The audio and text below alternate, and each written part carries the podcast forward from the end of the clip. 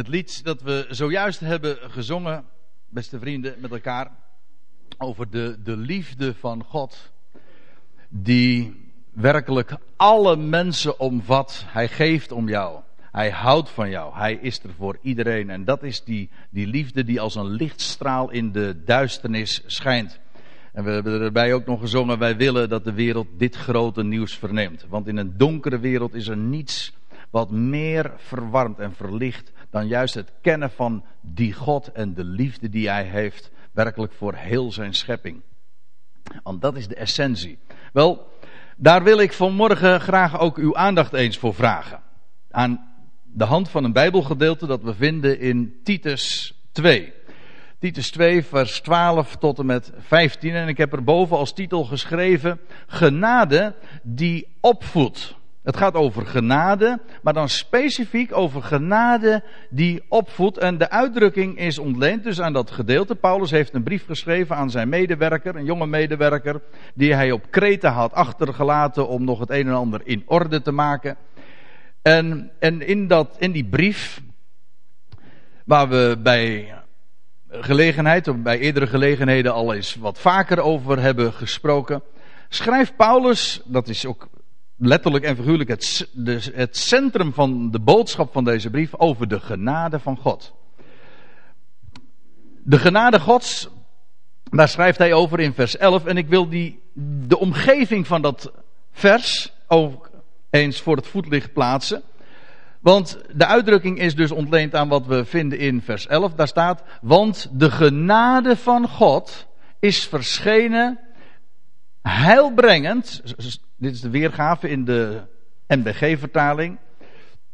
De Statenvertaling heeft weer iets anders. De zaligmakende genade is verschenen aan alle mensen om ons te onderwijzen, staat er dan in de Statenvertaling. Ik kom er straks nog op terug. Maar goed, eventjes vanuit de NBG-vertaling. De genade Gods is verschenen, heilbrengend voor alle mensen, om ons op te voeden. Zodat, puntje, puntje, puntje. Nou, daar moeten we het natuurlijk ook over hebben. Maar als ik zeg dat we het vanmorgen gaan hebben over de genade van God die opvoedt, dan begrijp je wel dat dit in een, in een speciale context staat. Het, ja, dat, dan, dan licht ik dit er even uit. Hè, want de genade Gods is verschenen, heilbrengend voor alle mensen, en die voedt ons dan op. Zodat. Ja, maar zowel het eerste woord als het laatste woord geeft al aan dat het in een, in een bredere context staat. Want. Hoezo? Want. Wat wordt hier nu beargumenteerd? Wat wordt hier nu aangegeven of gemotiveerd? En bovendien dat woordje zodat, waar dit dan vervolgens mee afsluit. Ik, ik heb dit even gehighlight. Dit, dit is het waar, waar het werkelijk om gaat. Maar zodat. Ja, wat doet die genade van God? Ja, die voert ons op, maar tot wat? Met het oog op wat? Kijk, dat zijn de vragen die we ons vanmorgen gewoon heel nuchter stellen. En dat betekent dat we, het lijkt me heel logisch om dan te beginnen bij het begin. Want dan de vraag te beantwoorden, hoezo schrijft Paulus want? Nou, dan moet je eventjes een paar versen teruggaan. En dan begin ik aan te haken in vers 9. Je zou nog eerder teruggaan, want Paulus schrijft dat Titus uh, verschillende groepen van mensen zou aanmoedigen. Ja, in onze vertaling staat er vermanen, maar letterlijk staat er ernaast roepen, maar dat heeft de betekenis van aanmoedigen of bemoedigen. Niet, het, wordt heel vaak weergegeven met troosten en de andere keer weer met vermanen, maar dat is, het, is, het is werkelijk aanmoedigen. We hebben daar ook wel eens een keertje speciaal ook op, op gefocust, maar Paulus schrijft dat dan, dat Titus ook de jonge mannen, de, de, oudere mannen, de jonge vrouwen, de oudere vrouwen zou aanmoedigen. Maar dan, zag, dan zegt hij in vers 9 nog weer een speciale groep die hij aanspreekt, of die Titus zou aanspreken en die, uh, die Titus ook een hart onder de riem zou steken. Hij zegt, de slaven die moeten hun meesters onderdanig zijn in alles. Ja. Nou ja, dat moeten kunt u wel wegstrepen, dat, dat, dat is geen geheim meer hè. Want dat staat er niet. Dat woordje moeten staat er helemaal niet in de grondtekst. En dat is ook niet de sfeer waarin dat woord, wat Paulus hier neerlegt, past. Paulus spreekt over genade en over wat genade uitwerkt. En, hij, en de slaven zouden aangemoedigd worden, niet dat ze moeten, Nee, dat zij hun, hun meesters, hun heer, onderdanig zijn in alles. Dat is een logica, maar niet als een, als een wet wat opgelegd wordt van boven. Dat is niet wat Paulus schrijft. Dat is eigenlijk een beetje, zoals dat hier staat, sfeerbederf noem ik dat. Grappig trouwens dat de Statenvertaling dat ook niet heeft. De Statenvertaling heeft de reputatie een strenge vertaling te zijn en het tegendeel is waar. Zonder nou de Statenvertaling op te hemelen als het een en het al. Maar juist in de modernere vertaling, hoe moderner de vertaling, hoe meer dat woordje moeten erin ge, hoe zeg je dat? Uh, er, er, ja, erin gepropt. Want het is er inderdaad geforceerd. Het komt zo vaak voor. Te pas, en dat vind ik niet zo erg, maar vooral te onpas.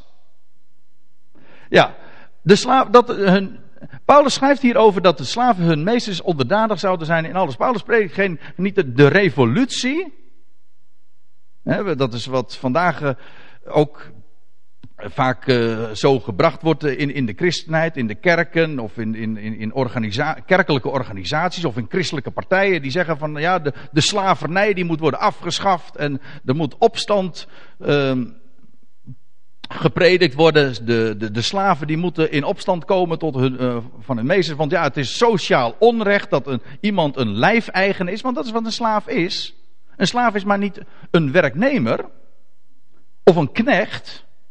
Die, die uitdrukking gebruiken we niet meer. Maar nee, een slaaf is iemand die gewoon het eigendom is van zijn heer of van zijn meester. Nou, en dan zegt Paulus niet. Hij predikt niet de revolutie of een, eh, of een, een politiek programma. Nee, dat in die situatie waarin de slaven gewoon zich bevinden. En als je, de als je in de gelegenheid bent, zegt, dat schrijft hij op een andere plaats. Van als je in de gelegenheid bent om vrij te komen, nou moet je het vooral aangrijpen, uiteraard. Maar als je nou in die situatie bevindt, schik je er nou in. En onderwerp je, onderschik je aan, je meesters en er staat er in alles. Ja. En dan, hij voegt er nog iets aan toe. Hij zegt het hun naar de zin maken. Niet alleen maar je onderschikken, doen wat zij zeggen. En, maar het, het zelfs naar de zin maken. Zonder tegensmaak, zonder te morren, zonder te gaan mopperen. Of oneerlijkheid. Je, ik kan me zo voorstellen dat als je altijd maar je bevindt op het gebied van jouw meester, hè, op zijn terrein, hè, dat je denkt van nou, er wordt mij zoveel onrecht aangedaan. Dat hing er trouwens ook heel sterk vanaf. Niet elke slaaf was er heel erg slecht gesteld. Nou ja, de positie is dan wel heel erg beperkend. Maar je, ja, dat hing heel erg sterk af van wie was jouw meester of jouw meesteres. Wie was degene die over jou ging. Dat kon een goede zijn, maar het kon ook iemand zijn die een bar en boos bewind zeg maar voerde over, over zijn of haar slaven. Dat kon ook. Maar dan, dan, wat Paulus dan schrijft, onderschik je nou. En wees een voorbeeld, en, want dat zul ik straks ook laten zien, van Gods genade.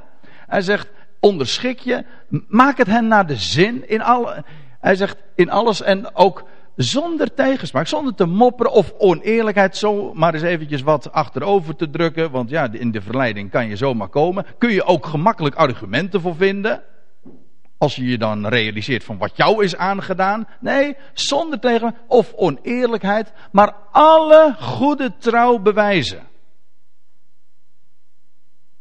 We hadden bij een eerdere gelegenheid, was het niet de vorige keer, over vurige kolen op iemands hoofd stapelen. Nou, dat is dit. Terwijl je in een situatie bevindt waar je misschien wel groot onrecht wordt aangedaan. Waarin je zo beperkt bent, want dat is wat een slaaf in ieder geval is, want je bent niet maar acht uur in dienst van, nee, je bent 24 uur gewoon het eigendom van jouw meester, die jou dus altijd kan claimen. Nou, als je in zo'n situatie dit gedrag tentoonspreidt, daar gaat zoveel van uit. Want daar staat er ook nog bij, want dat is het echte motief. Om de leer van God, onze heiland. Heiland, ik, ik heb er niks tegen, tegen dat woord hoor, begrijp me goed. Maar het is een oud Nederlands woord, we weten nauwelijks meer wat het betekent. Maar heiland betekent gewoon redder. Want nu geeft Paulus aan Waarom dit gedrag? Waarom je als slaaf je zou onderschikken, het je meester in alles naar de zin te maken, zonder tegenspraak, niets te ontvreemden, het in alles inderdaad naar de zin te maken. En dan staat erbij om de leer van God, onze redder, in alles tot zieraad te strekken. Dat is het motief. Het gaat om het in het leven van degene die gelooft, die, de, die God als redder kent. Maar om één ding. En dat is om die geweldige leer dat God redder is, onze redder, om die dan vervolgens te versieren. Ja, dat woord versieren, dat is wel aardig, want in het Grieks is dat het woordje kosmeo. Daar komt, dat had u al begrepen, dat daar komt ons woord cosmetica ook vandaan. Dat betekent versieren. Het komt heel wat keren in het Nieuwe Testament voor. Je leest bijvoorbeeld, en dat sluit wel een beetje aan bij het plaatje wat u hier ziet. Bij, in openbaring 21 over dat het nieuwe Jeruzalem uit de hemel nederdaalt. En dan staat erbij als een bruid die voor haar man versierd is. Een sieraad, versieren. Dat is wat hier gebruikt wordt. U kent wellicht ook de, de uitdrukking: het leven is een feest. Dat zal niet iedereen trouwens onderschrijven. Maar je moet zelf de slingers ophangen. Nou, over feest gesproken, weet u wat een feest is? Nou, dit leven in het ondermaanse dikwijls niet. Dat hangt er ook weer heel erg sterk vanaf van de situatie waarin je je bevindt. Maar in het algemeen kun je dat niet zeggen. Hè? Doet de Bijbel ook niet. Daar kun je natuurlijk wel, eens, daar kun je wel een mooie verpakking omheen doen. Maar de Bijbel spreekt gewoon over een ijdel bestaan. Over de wereld die aan de, aan de vergankelijkheid is onderworpen. Ijdelheid. Ja. Maar het leven met een hoofdletter is inderdaad een feest. En waar het nu vooral even om gaat, de leer van God, onze redder, dat is zo feestelijk, is zo geweldig. Ik kom daar eh, uiteraard op terug, want dat moeten we vooral in de, in de picture zien te krijgen. De leer van God, onze redder, is zo geweldig, dat verdient het om te versieren in je leven. Wat is nou, ja, wat is de betekenis van ons leven? Als, we, als je hem mag kennen, wel om in alles, ja, hier wordt specifiek dan over de slaven gesproken, maar het geldt voor ons leven al, al, in het algemeen. Wat is er mooier dan je leven, je wandel, tot een sieraad te maken, om, zodat daar iets van gezien wordt, van, niet van, van hoe goed jij bent, nee, van hoe geweldig het is dat God onze redder is. De leer van God zo stond het er, hè? Om de leer van God, onze redder, in alles te versieren. Want dat is wat er dan letterlijk staat. In alles te versieren. De leer van God, onze redder. Ik weet het, het woordje leer staat in kwade reuk. Onder christenen. En ik denk, eerlijk gezegd, laat ik het er eh, dan maar eens eventjes voor opnemen. Ik denk dat dat terecht is. Voor dat wat als leer altijd gepredikt wordt. Ja, men zeggen van uh, de leer, de leer, uh, het gaat niet om de leer, het gaat om de Heer, zeggen we dan. Kent u die uitdrukking? Het gaat niet om de leer, het gaat om de Heer. En leer, ja, leer is maar droog. Of leer is heel erg taai. Taai als leer, zeggen we dan. Maar weet u waarom dat zo is? Waarom dat zo werkt? Waarom christenen uh, vaak zo over leer praten? Dat komt omdat wat geleerd wordt zo ongezond is. De Bijbel, Paulus spreekt over de gezonde leer. De, de gezonde leer is geweldig om daarover te praten.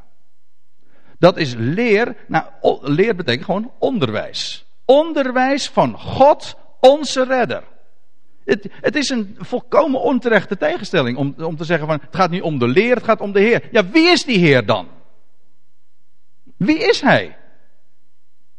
En wat doet hij? Wat heeft hij gedaan? Wat is hij voornemens? Dat moet je toch weten, dat moet onderwezen worden. En dan zeggen mensen van, ja, het gaat niet om de leer, het gaat om de Heer. En in de praktijk betekent dat dan vooral, het gaat erom wat je doet. En dat we toch maar eh, een, een geweldig uh, impact op de wereld zouden hebben, goede dingen zouden doen, aardig voor je buurvrouw, dat is dan dichtbij. Je kunt het ook over, vertalen in politieke actie. Kan niet schelen of je groen, dat is tegenwoordig erg populair natuurlijk, hè. Je groen in de wereld presenteren, de kerk moet daar ook aan meedoen. Ach mensen, het is allemaal, sorry dat ik het zo uh, ongenuanceerd zeg, maar het is allemaal lari. Het is allemaal lari. Daar gaat het toch niet om. Het gaat, uh, want ik had er gisteravond nog met iemand een gesprek over. Ook een, iemand die vandaag ongetwijfeld in de kerk zit. En die vond toch ook wel, ja, we moeten ons in de wereld als christenen toch gaan presenteren. En we zouden voorop moeten lopen.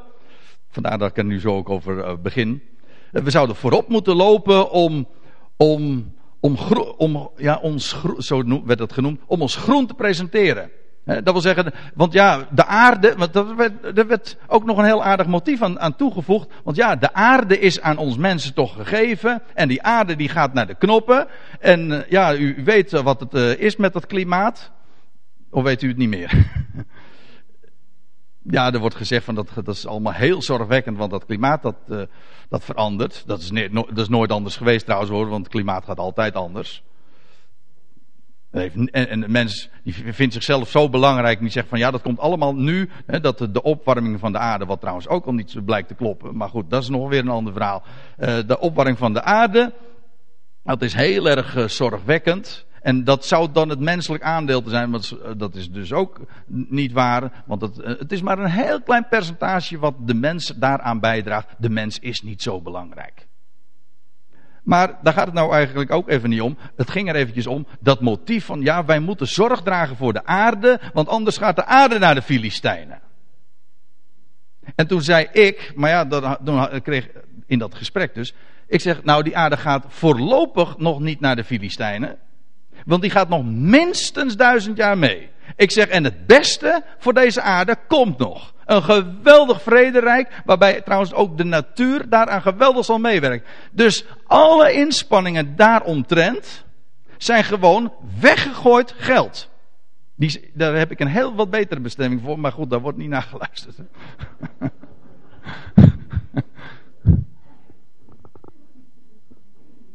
nou ja, Kijk, dat soort dingen. Mensen maken zich daar druk over. Over de wereld. Als je Gods woord kent, zou je dat helemaal niet hoeven doen. De Bijbel is er volkomen duidelijk in. Kijk, dat over rust gesproken en vrede, dat, dat zijn dingen die we gewoon aan onze God kunnen overlaten. Het gaat hier even over de leer van God onze redder. Wat is de leer van God onze redder? Wel, dat is de leer, dat is het onderwijs. Laten we het woord even nemen zoals het zich aandient. En dan zal ik het straks gewoon nog echt motiveren. Dat is de leer, het onderwijs dat God, degene die alles gemaakt heeft, die alles beschikt. Het woord God betekent in het Grieks degene die alles een plaats toewijst, een plek geeft. Alles. Ik bedoel alles. Een plaats geeft. Die God is onze redder. Nou. En dan, in dat verband, dat wordt heel vaak vergeten. Je kunt zo'n vers natuurlijk wel uitlichten in, in, in Titus 2. Want de genade gods. Ja, maar hoezo want? Nou, het ging hier dus over, over die slaven. Die worden aangemoedigd, worden aangespoord, een hart onder de riem gestoken. om in, in het leven gewoon van alle dag, al is juist in die moeilijke omstandigheden, juist als je zo beperkt wordt, juist als je misschien uh, groot onrecht leidt, om, dat is juist een gelegenheid om de leer van God, onze redder, te versieren. En te laten zien wat Gods genade vermag. En hoe geweldig het onderwijs is dat God onze redder is. En voor zo'n slaaf betekent dat dat zo'n slaaf in zulke omstandigheden daarmee ook demonstreerde: ja, God is mijn redder, maar ook die van jou, meester. God is ook jouw redder. Misschien was dat weer een geweldige gelegenheid dat die slaaf ook wat zou kunnen doorgeven. Maar daar gaat het niet om. Die slaaf, er wordt hier nog niet eens aangespoord om daarover te spreken. Natuurlijk, als je daar de gelegenheid voor hebt, is het geweldig om dat door te geven. Maar om, de, om in je leven, in je wandel, die leer van God onze redder te versieren. Wat betekent die leer van God onze redder? Nou, vers 11. Want de, pardon, want de genade Gods is verschenen, heilbrengend voor alle mensen. Weet u wat er letterlijk staat? Ik zal wat iets wat correcter of letterlijker weergeven. Er staat letterlijk, want de reddende genade van God is verschenen aan alle mensen. Daarom, dit is dus een nadere uitleg van wat hiervoor stond, om de leer van God, onze redder, in alles te versieren. Hoezo? Wel, want de genade de reddende genade van God is verschenen aan alle mensen. Waarin is die verschenen? Wel in die, in die boodschap die de apostel Paulus overal kon gaan vertellen. Daarin, is, daarin schijnt dat licht van Gods reddende genade. Dat is die boodschap die Paulus, in, waar, waar die stad en land, wat zeg ik, waar die werelddelen voor heeft afgereisd om dat bekend te maken. En hij heeft het in zijn brieven vastgelegd. En daar, nou ja, daar uh, verwarmen we ons mee en, en in. En in, in dat licht baden we nou een, een, een, dag als deze ook. En dat is toch, toch heerlijk om, om je daarvan bewust te worden. Over de reddende genade van God. Genade betekent dat het om niet is. Hij doet het. God is onze redder. En dat is pure genade. En die genade die is verschenen. Namelijk in, in dat goede bericht dat de apostel Paulus verkondigd heeft en neergelegd heeft in zijn brieven. Ja, die is verschenen aan alle mensen. Kijk, daar spreekt hij over. Over Gods genade, die is verschenen reddend, ja, heilbrengend. Maar het is maar niet zo van nou, hij, hij, hij brengt het. Maar ja, goed, een mens moet het natuurlijk wel accepteren. Dat is de leer van de, van de vrije wil. God kan dat wel willen. Maar als het mens het niet wil, ja, dan is God. Dan is uiteindelijk de mens die prevaleert. Dan is de mens die het laatste woord. Dan gebeurt het niet. Kijk, begrijpt u nou, dat is wat standaard gezegd wordt hoor. Wat ik nu vertel, dat, over hoe dit, dit gelezen wordt. Vraag het maar aan een doorsnee christen. Wat betekent dat de reddende genade is verschenen? Uh, de reddende genade van God verschenen is in alle mensen. Vraag het maar eens een keertje. Nou, ik, 99% van de gevallen zult u als antwoord krijgen. Ja, dat betekent dat dat er nu de mogelijkheid is om gered te worden. God die biedt zijn redding aan. Hij brengt het bij de mens. En de mens mag nou zeggen of hij gered wil worden, ja of nee. En nou begrijp ik ook waarom leer in zulke kwade reuk staat. Want dit is geen gezonde leer. Het is ook niet, het is ook niet de genade van God die schijnt daarin. Die daarin schijnt. Weet u waarin Gods genade schijnt? In de boodschap dat God wil dat alle mensen gered worden. Sterker nog, dat hij daadwerkelijk de redder is van alle mensen. Dat is die leer van God onze redder. En ik, dat verzin ik niet, dat staat er gewoon. Paulus heeft dat geschreven in, in Timotheus, aan een andere medewerker van hem. In 1 Timotheus 2, daar lees je over de, ja, ik val nu maar, zomaar midden in zo'n passage, maar daar zegt hij van dit is goed en aangenaam voor God, onze redder. Die wil dat alle mensen gered worden en tot erkentenis der waarheid komen. Ik had eigenlijk nog even, even verder moeten citeren, want dan staat er, want er is één God. Let op, er is één God. Want ik weet wel, dit wordt ook altijd weer verdraaid. Dan zeggen ze, ja, God wil dat alle mensen gered worden. Maar ja, ik zei al, dan, het hangt uiteindelijk van de mens af. Dus de menselijke wil is sterker dan Gods wil. Dat is ongezond, dat is leugen. Dat is, sterker nog, dan hou je geen evangelie over. Want het evangelie is nou de boodschap dat God redder is. Niet wil worden of het je aanbiedt, hij is redder. Dat is een bericht. Hij is jouw redder. Van al die miljarden mensen. Niet zo van, ik wil graag jouw redder zijn. Nee, ik ben jouw Heer. Ik ben jouw redder. Dat wil zeggen, ik ga jou redden. Wanneer, dat is nog een ander punt. Want dat is inderdaad ieder in zijn eigen rangorde. Maar God garandeert dat. Zo, direct. Ik ben jouw redder. En dat is de genade Gods. Die is verschenen in dat geweldige evangelie. God wil dat. En er is maar één God. Weet u wat het betekent? Als het waar zou zijn. Wat er alom gezegd wordt in de christelijke wereld. Die van de gezonde leer een ongezonde leer heeft gemaakt. Als dat waar zou zijn, dan, zijn dan is er niet één God. Dan zijn er miljarden goden. Want dan is het uiteindelijk de mens die zou bepalen of die wordt gered, ja of nee. En daarmee heb je de mens op een voetstuk geplaatst. En, daar, en automatisch, daarmee, God gedegradeerd. Want als die ene God wil, dat is wat God, God wil, dat alle mensen gered worden en komen tot erkentenis van die waarheid. Dat is de waarheid. Dat Hij dat wil. En dus gebeurt het. Want Hij is God. Er is maar één God. Het is niet zo van, ja, de mens moet dat ook willen. Nee, God garandeert dat. Hij, nee, God, hier staat het. God wil dat alle mensen gered worden. En tot erkentenis van die waarheid komen. En al, nog even, als we dan even doorbladeren in diezelfde brief, dan, lezen we het onomwonden dat Paulus dat ook zegt. Hij, hij, begint dan te zeggen, ook dat heb ik niet in het citaat opgenomen, maar dan begint hij te zeggen met, dit is een betrouwbaar woord. En alle aanneming waardig. En dan gaat hij verder, ja, hierom getroosten wij ons moeite. En ik had het er zojuist al even over wat voor moeite Paulus zich getroost heeft. Hij heeft wat afgereisd. Hij is, hij is wat. Uh, ja, hij heeft wat gereisd. Hij is wat naar plaatsen gegaan. Hij is er wat uitgebonsjoerd. Hij is wat tegengestaan. Lees zijn verslagen maar. Lees bijvoorbeeld de, de tweede Korinthebrief. Wat hij allemaal heeft ondergaan aan moeite.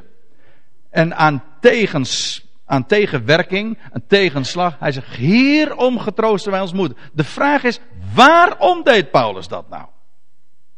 Nou, hier geeft hij antwoord. Nou, hierom getroosten wij ons moeite. En grote inspanning. In de Statenvertaling staat er trouwens. En worden wij gesmaad. En dat is nog, nog steeds niet anders. Als je de boodschap, de gezonde leer van God, onze redder, vertelt, dan zal dat je niet populair maken. Dat is nog steeds niet veranderd. Het is een ongelofelijke, geweldige leer, waar je zo blij van wordt. En iedereen moet erkennen dat dat zo geweldig is, maar vertel het maar eens. Vertel het maar eens. Het levert je smaad op. In een godsdienstige wereld kan dat niet. Dit kan niet verkocht worden namelijk. Ja, zo wordt het ook verteld. Dat kun je niet verkopen.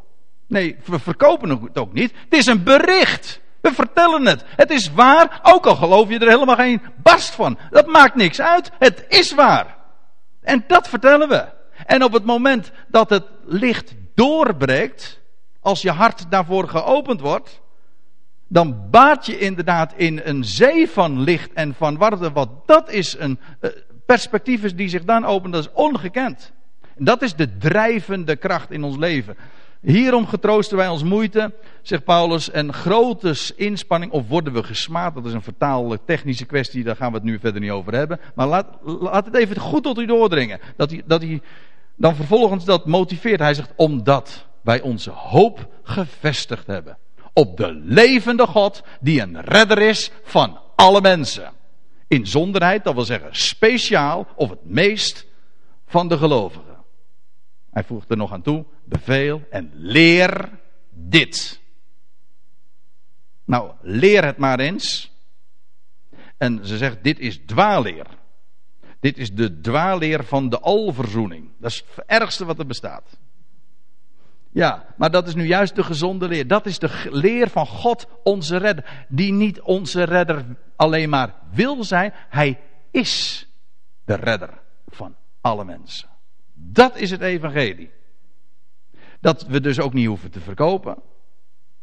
Nee, het is de waarheid. En ik breng u nog weer eventjes in herinnering in welke context hij staat. Dit gaat, het wordt hier specifiek gesproken over die slaven. Die in hun leven, gewoon concreet, de leer van God onze redder zouden versieren. En, en Paulus brengt dan naar voren van hoe geweldig die leer is. Dat onderwijs, dat God de redder is van alle mensen. Ja, speciaal dan nog wel van degenen die dat nu al mogen geloven. Hij is die redder.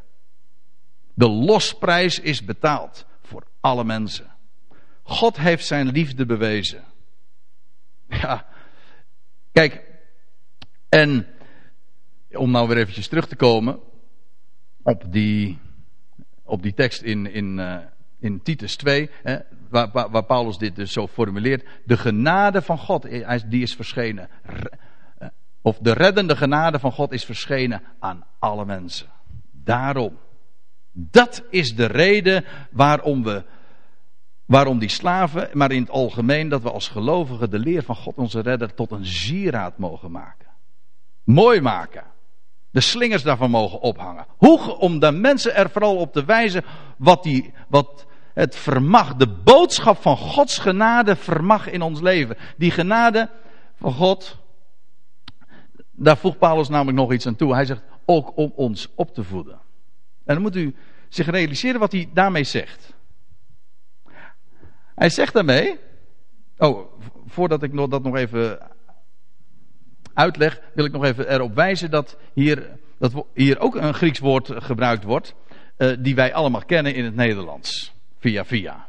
Is niet zo moeilijk te herkennen, want in het Grieks wordt hier het woordje paideio uh, gebruikt. En daar komt ons woordje pedagoog of pedagogiek en er zijn heel veel woorden die daarmee verband houden. Om, die genade van God, die is verschenen, reddend aan alle mensen. Maar dan staat er ook bij om ons op te voeden. En dat woordje opvoeden, dat is het woordje pedagogiek. Hè? Pedagoog, op te voeden. Ik denk dat het beter is dan de Statenvertaling in dit geval. Uh, de Statenvertaling heeft onderwijst. Ja. Maar opvoeden is maar niet alleen onderwijs. Die genade van God onder. Het is wel waar, genade van God die onderwijst ons ook, die leert ons dingen. Dat is waar. Maar opvoeden is veel sterker. Het is trouwens grappig, dit woord paideio, dat komt uh, een stuk of tien, elf keer voor, geloof ik, in het Nieuw Testament. Uh, pin me er niet op vast, maar iets in die uh, geest zal het zijn. En meestal wordt het weergegeven met tucht. Trouwens, ook, zelfs wel met, straffen, ook met slaan of geeselen. Ja, ja. ja. Maar dat woord tucht is trouwens ook wel interessant. Want ons woord tucht, wij begrijpen dat vaak niet meer. Maar tucht, dat heeft, houdt verband met, dat betekent eigenlijk trekken. Je herkent dat nog in, in het woord tocht. Het tocht hier zo. Ja, dat betekent het, het, het trekt. Hè? Of we togen daar naartoe. We trokken daar, we, we, we, we togen naar Amsterdam. We, we, we trokken naar Amsterdam. Maar ook het woord teugel heeft daar nog weer mee te maken. Een teugel, hm, dat is iets waarmee je, uh, waaraan je trekt om. En, dat, en dan komen we ook bij het woord tucht weer terecht. Hè, waar, waardoor je inderdaad uh, zo'n zo'n paard ja, beteugelt. Dat is wat opvoeden is. Die genade van God, die onder, nee, die zegt, niet alleen, die zegt maar niet van wat we moeten doen. Dat is geen eens genade. Nee, genade die zorgt ervoor, die voedt ons op. Daar staat die genade van God uh, garant voor. Kijk, aan de ene kant heb je dus dit. Gods genade, zo werd dat hier in dit gedeelte genoemd, die is reddend verschenen aan alle mensen. En we hebben gezien, dat betekent, God is de redder van alle mensen. Dat is Gods genade aan de ene kant. Maar aan de andere kant, ze voedt ons op. En wie zijn die ons? Hier, dat zijn degenen die geloven. Dat wil zeggen, die deze boodschap van Gods genade erkennen. Die de, ware, de, die de genade van God, zo noemt Paulus dat in Colossense 1, die de genade van God in waarheid hebben erkend.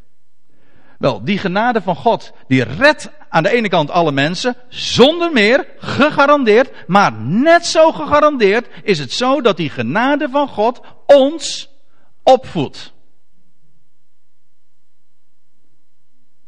Ons leidt, ons, ja, ons onder dingen onderwijst. Waartoe ze opvoedt, zullen we straks ook nog zien. Maar ik wil er even goed de nadruk op leggen, wat dat betekent dat die genade van God ons opvoedt. Want niet de wet voedt ons op. Opvoeden betekent niet van uh, tegen je, ook in, in, in, in gezinsverband, hè, je kinderen opvoeden betekent niet dat, dat je ze zegt van dat mag wel en dat mag niet en dat zus moet het. Dat is, geen, dat is niet opvoeden. Nee, als opvoeden, want dan leg je in feite de bal bij je kinderen. Jij moet dit doen, dat is wat jij toe verplicht bent en dat mag jij niet. Nee, opvoeden betekent dat jij verantwoordelijk bent voor jouw kind. Dat jij je kinderen leidt en beteugelt. Dat is niet, dat is niet de, eh, de verantwoordelijkheid van het paard, maar voor degene die erop zit. Begrijpt u? De genade van God, die zegt ons niet wat wij moeten doen. Trouwens, zo werkt het in het algemeen al niet. In de opvoeding weet u dat toch ook, hè? Opvoeding is niet een kwestie van je moet dit, want dat werkt namelijk tegendraads. Contraproductief noemen we dat. Dat verzin ik ook niet, want Paulus schrijft daar zo vaak over in zijn brieven. Ik, ik ga dat niet eens al, eh, al te uitgebreid nu, nu uitleggen, maar de, de wet, ja, ik weet wel, daar, dat heeft weer met een ander misverstand, groot misverstand te maken. Men zegt van ja, de wet heeft God ooit aan, aan, aan het volk gegeven om, om, om de mensen in het gareel te houden. Nou, echt niet. God gaf de wet niet opdat de zonde zou worden ingedampt. Er staat zelfs dat hij de wet zou geven opdat de zonde, nee, de overtreding zou toenemen. Romeinen 5 vers 20. Dat heeft men wegvertaald vaak. Maar zelfs de slechtste vertaling die kan dat niet helemaal wegmoffelen. Dat is nogal mooi. Er staat er gewoon dat God de wet heeft gegeven opdat de zonde of de overtreding zou toenemen. Dat was Gods oogmerk. Om, om de mensen in een spiegel te laten zien wie ze zijn. Trouwens, ik kan wel blijven bij dit gedeelte wat ik nu eh, als eerste even wil noemen. Daar wordt gesproken over de prikkel van de dood, dat is de zonde. En, nou, nou dan moet je even lezen goed op je laten inwerken. En de kracht van de zonde is de wet. Ga tegen mensen vertellen, zo moet je dat doen en dat mag niet. Weet u wat dat is? Daarmee bekrachtig je alleen maar de zonde. Romeinen 7 is een heel hoofdstuk dat daarover gaat. Het prikkelt de hartstochten alleen maar. Zeg we weten hoe dat werkt. Hè? We hadden het over opvoeding. Nou, in de opvoeding weten we allemaal dat het werkt, zo werkt. Dat juist waar je zegt van dat mag je niet doen. Dat, ze het, dat je juist daarmee prikkelt. In elk geval alleen al de attentie. Uh, je, je, attendeert je kinderen op, op, op dat moment. Op op, je brengt ze op een idee. Zo werkt dat. Zo begon het trouwens al in de Hof van Ede. Want die ene boom was het allerinteressantst. Waarom? ja, waarom? Ja, daarvan zou je niet eten. Maar goed, dat is nog weer een verhaal apart. Want ja, waarom moest die boom daar nou staan? Hè? Ja, er komen zo heel wat van die theologische kwesties uh, zomaar voorbij. Maar ik vind het zo heerlijk. Ik ben zo blij met, met wat we vinden in de brieven van de apostel Paulus. Daar vinden we zulk onorthodox onderwijs. Maar zo bevrijdend. Zo geweldig. Zo helder ook. Zo solide, nuchter. Het is logisch. We weten dat het waar is wat hier staat. De kracht van de zonde in is de wet. En maar prediken van eh, in, in, de, in de kerken. Dat wordt ook vandaag weer in royale mate gedaan. Dan staan, er, dan staan daar de predikers op de kansel en die vertellen aan de mensen wat ze moeten doen en wat ze niet mogen doen. En ze denken dat ze daarmee de zonde onderdrukken. En in werkelijkheid is, gebeurt er wat hier staat. Het bekrachtigt slechts de zonde. De kracht van de zonde is de wet. Maar staat er dan bij. Gode zij dank. Dat is mooi, want als je het in het Grieks zegt, dan staat hier het woordje genade. Charis. Maar Gode zij dank, of er wordt hier daar, daarmee gewezen op de genade, die ons de overwinning geeft door onze Heer Jezus Christus. Niet de wet voedt ons op. Integendeel zelfs. Genade voedt op. God geeft om niet en hij garandeert en hij belooft en hij, zoals zijn genade garant staat voor de redding van alle mensen, dat mag ik niet zeggen, maar we doen het wel.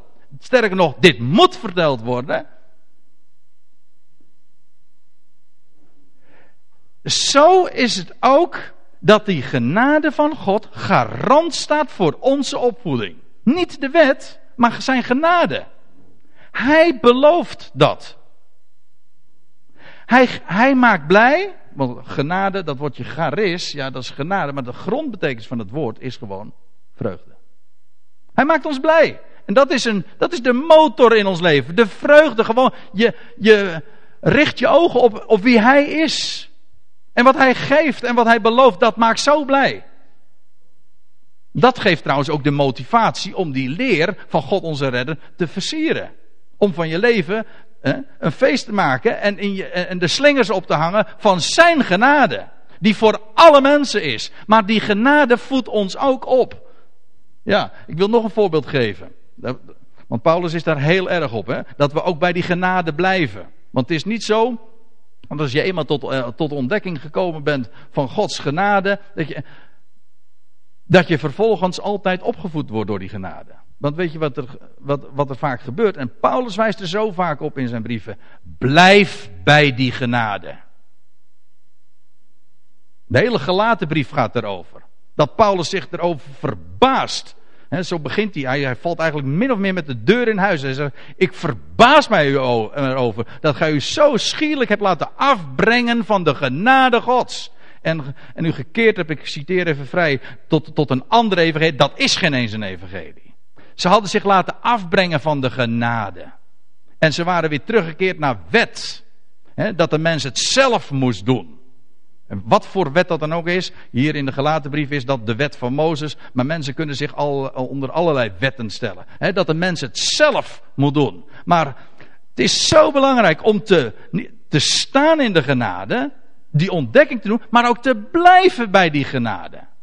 Zijn genade, eh, laat ik het uh, lezen in Galaten 5 vers 4. Paulus schrijft daar heel straight, heel zwart op wit. Hij zegt, gij zijt los van Christus als gij door ja, de wet. Nou, het staat eigenlijk zonder lidwoord. Het gaat niet eens over die speciale wet, maar gewoon door het principe van wet gerechtigheid verwacht.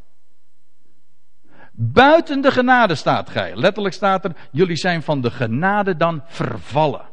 Niet wanneer je de wet overtreedt ben je van de wet genade vervallen. Nee, als je van de wet gerechtigheid verwacht. Als je je daarop stelt. Als je het denkt zelf te kunnen doen. Dan ben je van de genade vervallen. Weet je waarom? Dan verwacht je domweg niet meer van hem. Hij is degene die wat van ons leven maakt. Hij is degene die ons vormt. En daarop zouden we onze blik richten.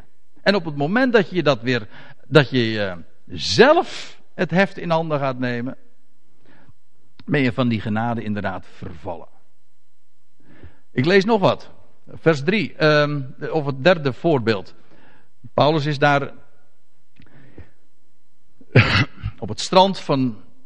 Hij, was, hij spreekt daar de, de de opzieners in, in Efeze aan en dan zegt hij, en nu, ik draag u op, hij vertrekt daar, het is een afscheidsboodschap, hij zegt, en nu, ik draag u op aan de Here en het woord van zijn genade. Aan hem, aan hem die bij machten is te bouwen en te geven.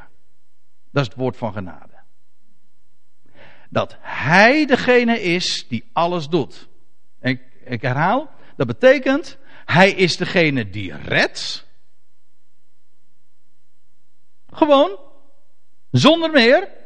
Zonder mitsen en maren. Zonder kleine lettertjes. Hij redt. Dat wil zeggen allen. En zijn genade staat er ook voor garant dat hij ons opvoedt. En zijn genade staat er voor, garant dat, dat we daar waar wij opzien naar boven, dan komen we in aanraking met een God die bij machten is. Om ons te bouwen en om ons te geven.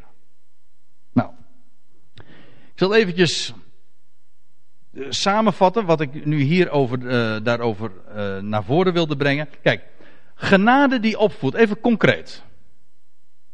Wat betekent dat nou dat genade opvoedt? Dat betekent dat we afzien van ons eigen onvermogen. Als je zegt van ja, ik, ik heb al zo vaak geprobeerd. Hè, vul maar wat in. Er zijn alle, ja, ik kan voorbeelden gaan geven, maar we hebben allemaal dingen waar we mee zitten in ons leven. En dan zeggen we, ja, ik, ik, heb, dat zo, ik heb dat al zo vaak geprobeerd, maar het lukte mij niet. Toch? Oh, ja, kent u dat niet? Een mens, een mens stuit daar iedere keer weer op zijn eigen, op zijn eigen onvermogen, je eigen grenzen. Maar als je leeft bij de genade, betekent dat dat je niet ziet op je eigen onvermogen, maar ook dat je afziet van proberen. Je zegt, op een gegeven ogenblik, zo gaat het vaak, hè? Je hebt al zo vaak geprobeerd dat. En op een gegeven moment zeg je van, nou, nou, zie ik, nou kap ik ermee. Hoe was het ook? Er waren een heleboel uh, varianten op. Ik heb dat ooit eens een keertje van uh, Godfried Bomans gelezen. Maar ik schiet, het schiet me zo ter plekke te binnen.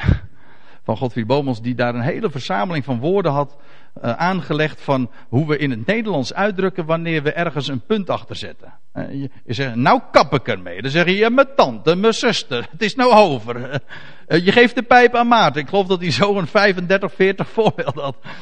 van, van termen, frasen, woorden die dat allemaal diezelfde gedachten uitdrukken. Dat je op een gegeven ogenblik zegt van, en nou is het voorbij. Kijk, Leven uit genade heeft, te, heeft niets met ons onvermogen te maken. Heeft ook niets met. Pro, kijk, proberen is typisch de term die te maken heeft met leven onder de wet. Namelijk waarbij je zelf tracht. Genade heeft niets met proberen te maken. Proberen is typisch de term die past bij het eigen werk. Genade heeft te maken met opzien naar die God die wel in staat is. Het maakt namelijk niet uit dat je zelf compleet onvermogend bent. Je stopt met proberen. Je ziet leven uit genade betekent dat je opziet naar God. En alles waartoe jij niet in staat bent, is Hij wel toe in staat. En op het moment dat je je daar bewust van wordt, ga je danken. Dat, dat, dat verandert ineens alles, want ineens word je ook weer blij. Dat is trouwens ook genade. Dat maakt blij. Weet je wat vreselijk ongelukkig maakt? Dat je blind staren op wat jij niet kan. Ik heb al zo vaak geprobeerd dat. Ja, stop daarmee en kijk op naar boven en geloof, dat, want dat is wat hier gezegd wordt. Hè? Zoals God alle mensen redt, zo voedt Hij ons die geloven, die opzien naar Hem, ook op. Daar waar wij zien op Hem, gaat Zijn vreugde werken en precies dat waar wij niet toe in staat, kan hij wel. Dat is leven uit genade. In wezen, ik, ik, denk eraan, ik had het zojuist al even over dat uh, hoofdstuk Romeinen 7, dat gaat daar helemaal over. En uiteindelijk, Romeinen 7 eindigt heel erg desperaat zo van, uh, ik ellendig mens, ook iemand die maar probeert en niet. En dan zegt hij van, ik, ik, ik stel bij mezelf een wetmatigheid vast. Van dat wat ik wil, dat kan ik niet. Dat is een heel ingewikkeld hoofdstuk, ook een heel treurig hoofdstuk. En uiteindelijk zegt hij van, wie, wat zal mij verlossen uit het lichaam van dit, dit vlees? En dan zegt hij, genade. Ik dank God. Genade. Staat ook weer dat woordje charis. Genade. Dat is het wat redt. Want dan zie je niet meer op wat jij niet kan. Daar gaat het niet om. Dat is ook niet interessant wat jij niet kan. Waar het om gaat is wat hij wel kan. En alleen al je daarvan bewust te zijn, dat verandert ons van binnenuit. Dat transformeert ons. Nou, laten we dat eens verder lezen. In vers 12. Dus, want nu, nu, gaat het er uh, vervolgens om, wat Paulus had aangegeven. Hij zegt, die genade van God, die redt alle mensen, ja. En ze voedt ons op. Namelijk die geloven. Waarom? Of met het oog waarop? Wat, wat, waartoe voedt Gods genade op? Dat is een belofte, hè? Die bal ligt niet bij ons, maar die bal ligt bij hem. Als ik het zo mag zeggen. Dat garandeert hij. Dat hij dat doet aan ons leven. Zodat wij, staat erbij, de goddeloosheid, letterlijk staat er de oneerbiedigheid en de wereldse begeerte verzakende. Dit gaat over het verleden. Gewoon, dit was ons verleden. We verzaken dat. Eigenlijk verzakende, dat betekent eigenlijk gewoon, terwijl wij die dingen verzaken of afwijzen, niet meer, letterlijk staat daar van, daar vreemd aan zijn. We hebben daar niks meer mee. Het is niet een, we strijden daar niet tegen. Dat is trouwens weer wet, hè? Dat is proberen. Hè? Om de goddeloosheid, de oneerbiedigheid en wereldse begeerten te bestrijden. Dat is wet. Nee, we verzaken dat. Dat is niet interessant meer. Er is iets veel anders. Dat is interessant. En nou, ik lees even door, want dan staat er vervolgens in datzelfde vers dat wij bezadigd. Ja, bezadigd. Goh, uh, wat uh, moet je daarvan zeggen? Ik, het, het, de betekenis van het woord is eigenlijk verstandig. En daar hou ik veel meer van. Dat woord bezadigd, ik weet niet, daar heb ik een enige aversie tegen. Misschien is dat persoonlijk. Maar bezadigde denk ik al gauw aan, aan oudere mensen die niet zoveel. Ja, sorry dat ik het. Het is ook discriminatie als ik het zo formuleer. Nou, mensen die niet zoveel puff meer hebben. Hè, die zijn bezadigd, niet, niet zo gemakkelijk. Nee, dat kunnen ook jonge mensen zijn, dat is waar. Die geen puff meer, geen energie hebben om iets te doen. Die zijn bezadigd. Bij ons heeft het een wat negatieve associatie gekregen. Dat betekent niet, het betekent verstandig.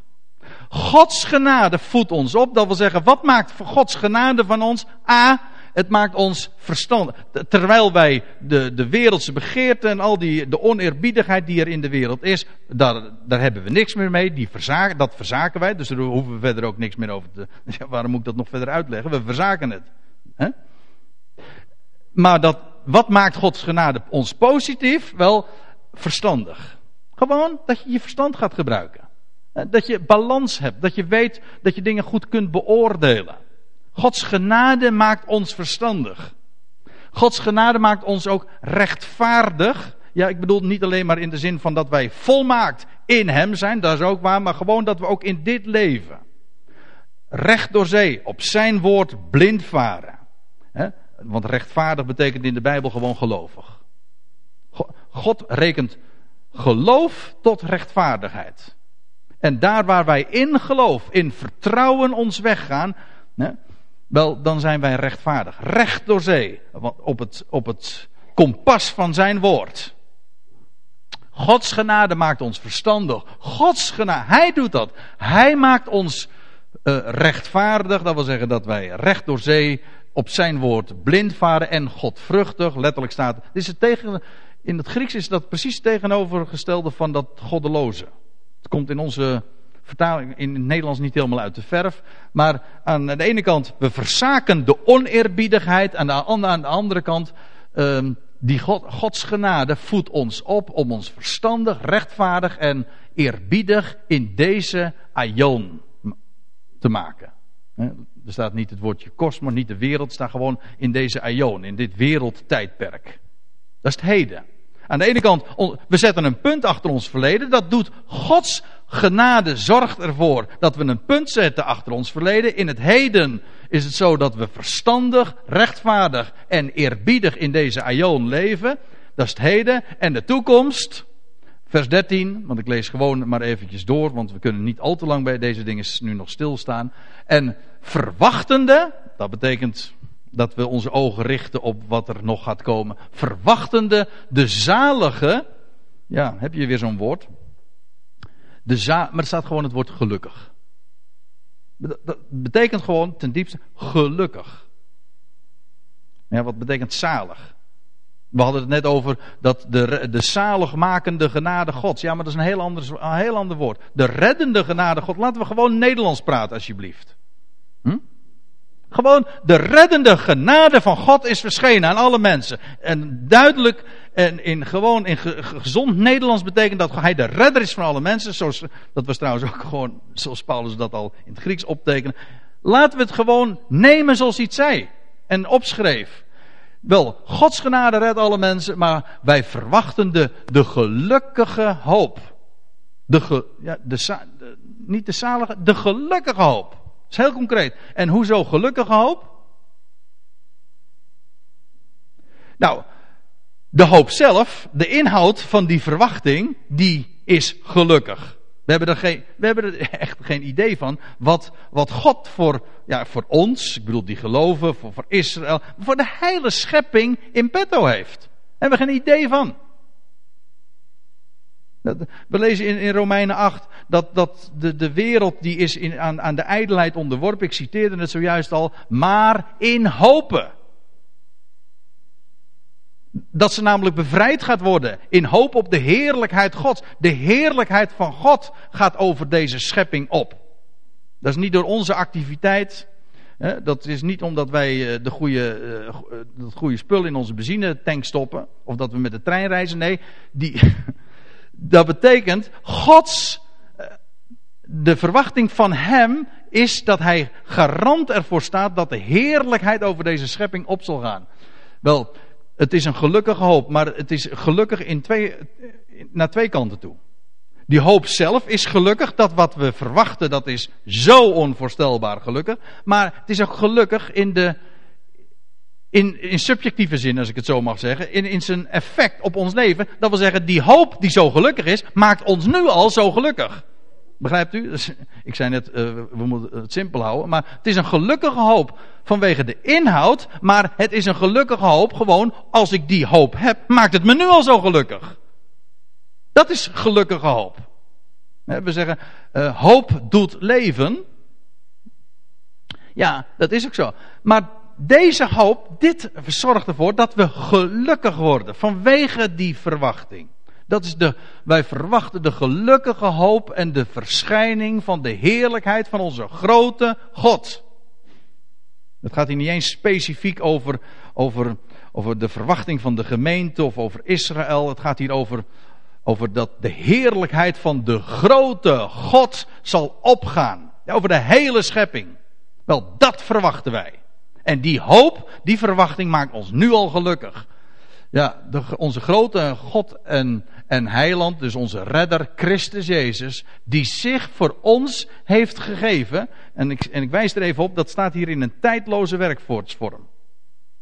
Aorist, zonder horizon. Het gaat er niet zozeer om dat, dat, in, dat hij zich in het verleden heeft gegeven. Nee, hij geeft zich.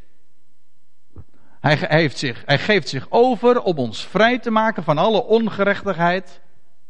En dan staat er nog bij, en voor zich te reinigen een eigen volk. Dit is wat Christus Jezus vandaag doet. Hij geeft zich over. Voor ons. En hij reinigt ons. Hoe doet hij dat? Wel, daar staat er, in Efeze 5 schrijft Paulus daar ook over. Hij daar staat er, hij reinigt door het waterbad met het woord. En zo maakt hij de ecclesia, de gemeente, de vergadering voor zich stralend, zonder vlek of rimpel. Dat doet hij. Dat is zijn werk aan ons en in ons. Dat is wat Gods, zoals Gods genade ons opvoedt. Hij maakt, hij, door, ons, door het woord van zijn genade maakt hij ons stralend. Gelukkig. Hij reinigt zich een eigen volk. En ik moet, ik moet even doorgaan. Volijverig in goede werken. Ja. Dat wil zeggen, zoals Paulus dat in 1 Korinthe 15 aan het einde ook zegt. Overvloedig maakt Hij ons dan, daar waar wij staan in, in de genade van Hem, dan maakt Hij ons overvloedig in het werk des Heren.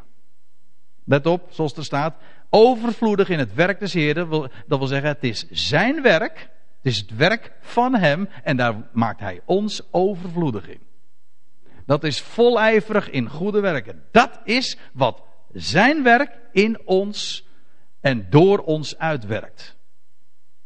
Allemaal, het is genade waar het mee begon en het is genade waar het mee, eh, waar, waar het mee afsluit. En dan schrijft Paulus tenslotte nog, en daar wil ik ook mee afsluiten. Hij zegt dat tegen Titus, spreek hiervan. Nou, daar heb ik vanmorgen, hij schrijft dat aan, Pieter, eh, aan Titus, sorry. Ja, aan Pietus.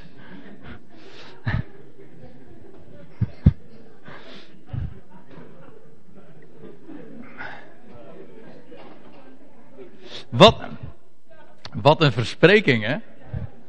Pieters. Hij schreef dat aan Titus, ja.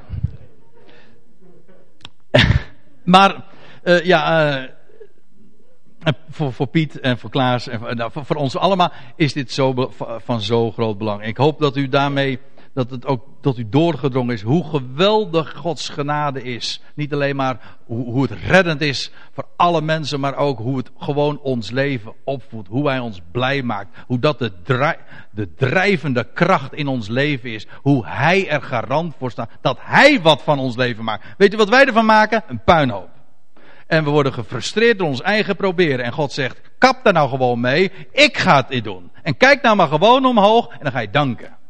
En dan zeg je van, nou heer, ik kan het niet, maar u kunt veel meer dan ik zelfs maar bid of besef. En dan Paulus, als hij daar over deze dingen gesproken heeft, zegt, spreek hiervan. Spreek hiervan. Hij zegt, uh, letterlijk staat, moet niet vermanen. Moedig aan. En weerleg met alle nadruk. Dit mag niet tegengesproken worden. Die boodschap van Gods genade. Daar gaat het om. Hij zegt, en niemand mag u verachten. Of eigenlijk staat hier ook, laat niemand je verachten. Spreek de dingen gewoon solide, zoals het er staat. En laat, zodat het werkelijk qua inhoud ook respect afdwingt. Laat niemand dat verachten. Spreek hiervan. Het is genade waar het mee begonnen is. En het is genade waar we in roemen tot. Zoals, en dat is echt het laatste. Efeze 1 vers 6. Opdat wij zouden zijn. Tot lof van de heerlijkheid van zijn genade. Amen.